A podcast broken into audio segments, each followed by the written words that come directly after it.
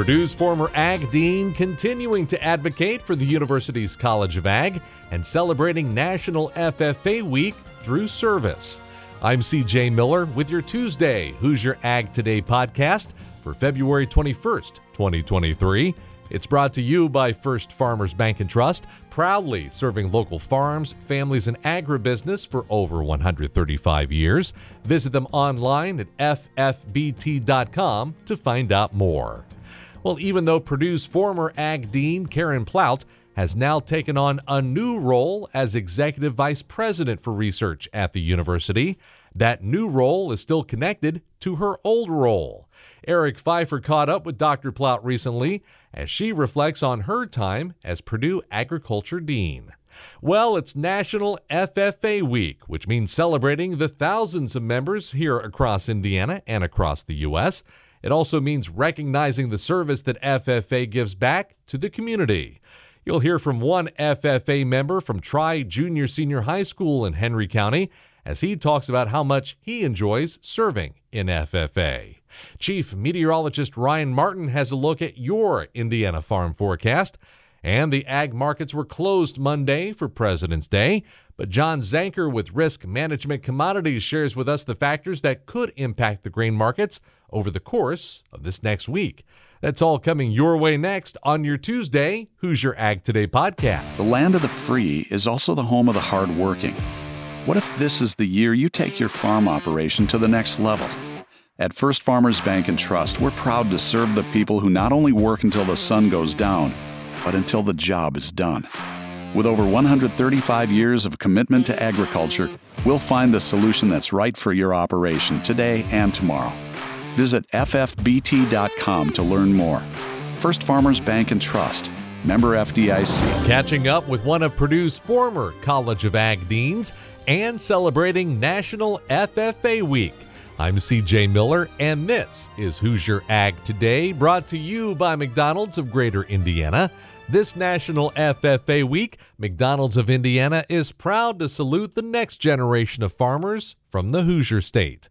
Well, Dr. Karen Plaut, the former Glenn W. Sample Dean of the Purdue College of Agriculture, was promoted last month by new Purdue President Mung Chiang to be the university's new Executive Vice President for Research. She reflects on her time as the Purdue Ag Dean with our Eric Pfeiffer. I caught up with Plaut recently at the Purdue Ag Alumni Fish Fry, where she got to catch up with about 1,100 of her closest ag friends. They will continue to be my friends. I love the College of Agriculture. And even though I'm going on to another job, this is still a really important part of who I am and who we are and what we can do for Purdue University. Plaut says she's not done with the College of Agriculture. It will be an integral part of her new role in research. The College of Agriculture is one of the shining stars in research, for sure, when I look across the whole campus. We've got a strong relationship with engineering, which is another shining star. And in this new role, I believe I can help build bigger teams and continue the legacy of Purdue in all these fields that are so important. Under Plaut's leadership, the Purdue College of Agriculture climbed the QS World Rankings for agriculture and forestry, reaching number four in the U.S. and number eight globally. Plaut reflects on her time as Ag Dean. Clearly, I'm really proud of our rankings, but I'm also proud of our students. Our students are in leadership roles in industry, in academia, in the government. Many of ours go into policy and things like that. And to see the accomplishments of our students and our students leading the way is something as a College of Agriculture dean that I feel really, really proud of. I have to add to that what we do in communities, how we make a difference in communities. Really, really important to that legacy. You don't get to be number four in the U.S. and number eight in the world without making a difference on so many levels. Dr. Ken Foster is currently serving as interim dean of the college while a national search for a permanent dean is conducted. I'm Eric Pfeiffer. Well, this week is National FFA Week. And as part of the celebration, the week is also about recognizing the service that FFA provides to the community. It's a great opportunity that you can not only use to grow yourself, but help others. And that's Braden Reamer, an FFA member and senior at Tri Junior Senior High School south of New Castle.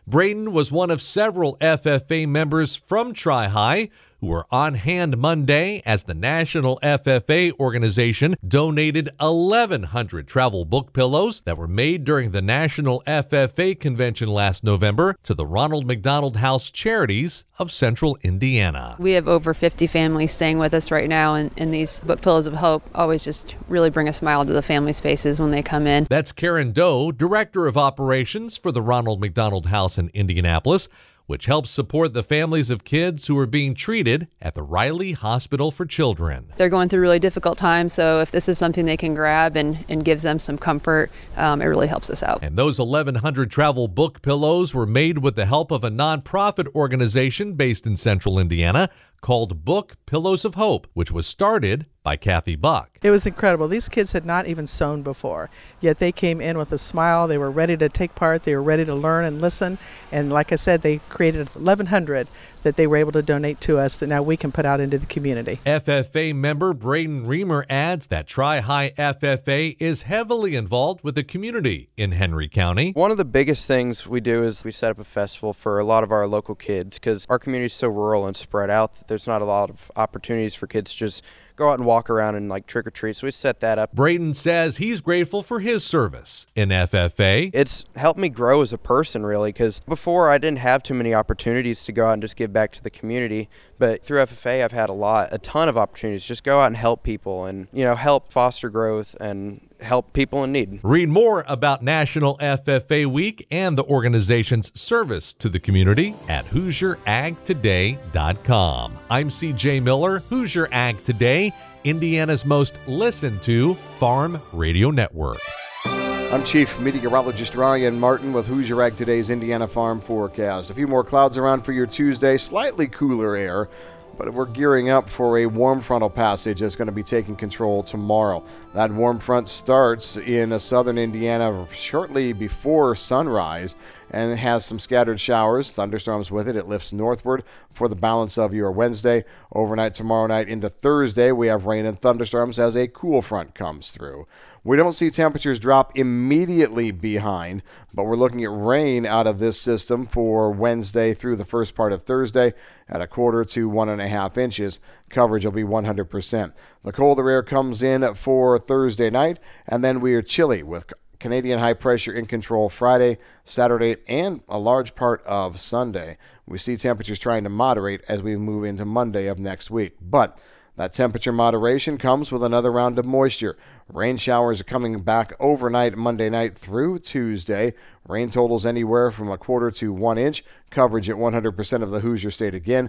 We turn colder behind that for Tuesday afternoon, and we are dry but chilly for Wednesday, Thursday, and Friday. Seeing some temperature moderation in the plains for mid to late week next week. So I'm thinking temperatures may start to be not as cold as we start the month of March, but we're also going to be looking at a significant storm complex trying to come together in the Four Corners region around the first into the second.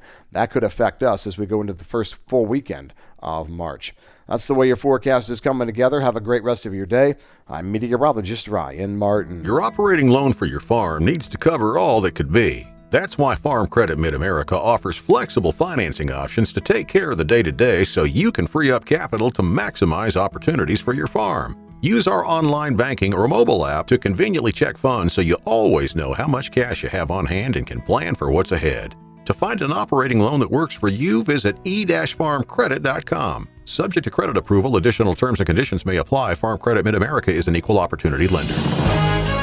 This is Hoosier Ag Today's Monday Farm Market Review. I'm Andy Eubank. No markets to review. They were closed on Monday for the President's Day holiday.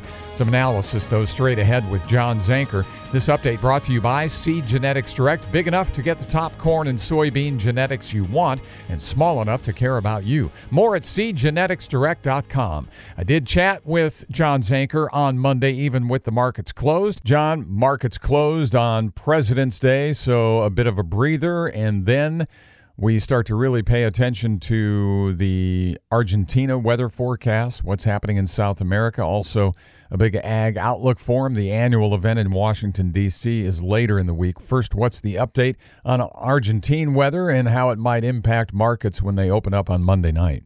Well, there was a little chatter over the weekend that uh, Argentina had some frost in one of their growing regions. Not a huge uh, issue, but uh, you know maybe 500,000 tons, uh, and that's coming off a crop that is going to be very poor.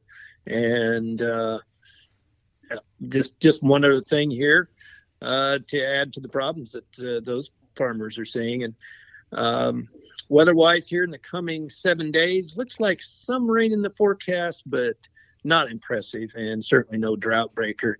Uh, some relief from the hot temperatures. Um, I'm not seeing any 100 degree temperatures on the map this morning. So, you know, um, not quite enough to get the bulls excited, uh, but not not enough either to let the bears take charge in here, Andy. And um, so I'm I'm not exactly sure how we're going to open tonight. It, it can certainly go either way.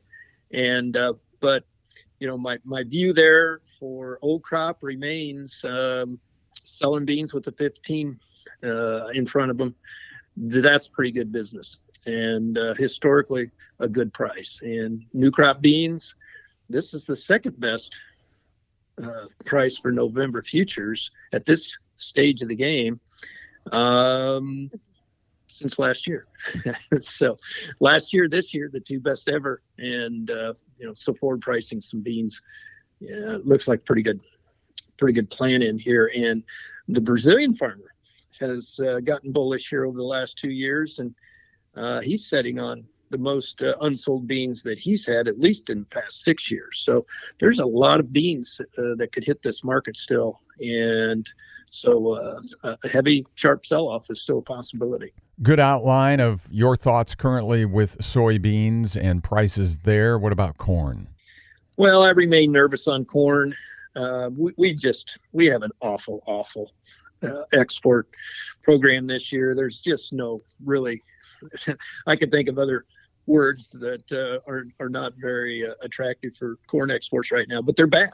Uh, they're terrible and that's a big anchor. If they were just 10% higher, um, even similar to last year, we'd have March futures currently over seven dollars, but they're not. They're terrible.